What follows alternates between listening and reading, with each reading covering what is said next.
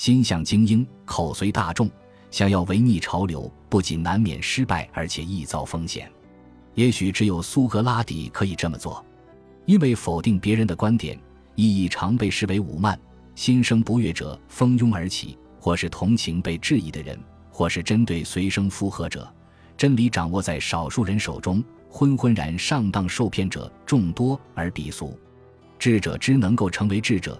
绝对不是因其当街发表议论，因为大庭广众不是吐露心声的场合。无论内心深处是多么的不情愿，都只能说些人云亦云的蠢话。聪明人总是既努力避免被人顶撞，也刻意不去顶撞别人。始于责人，必定是止于被责。情感是自由的，不能也不应强制。沉默是金。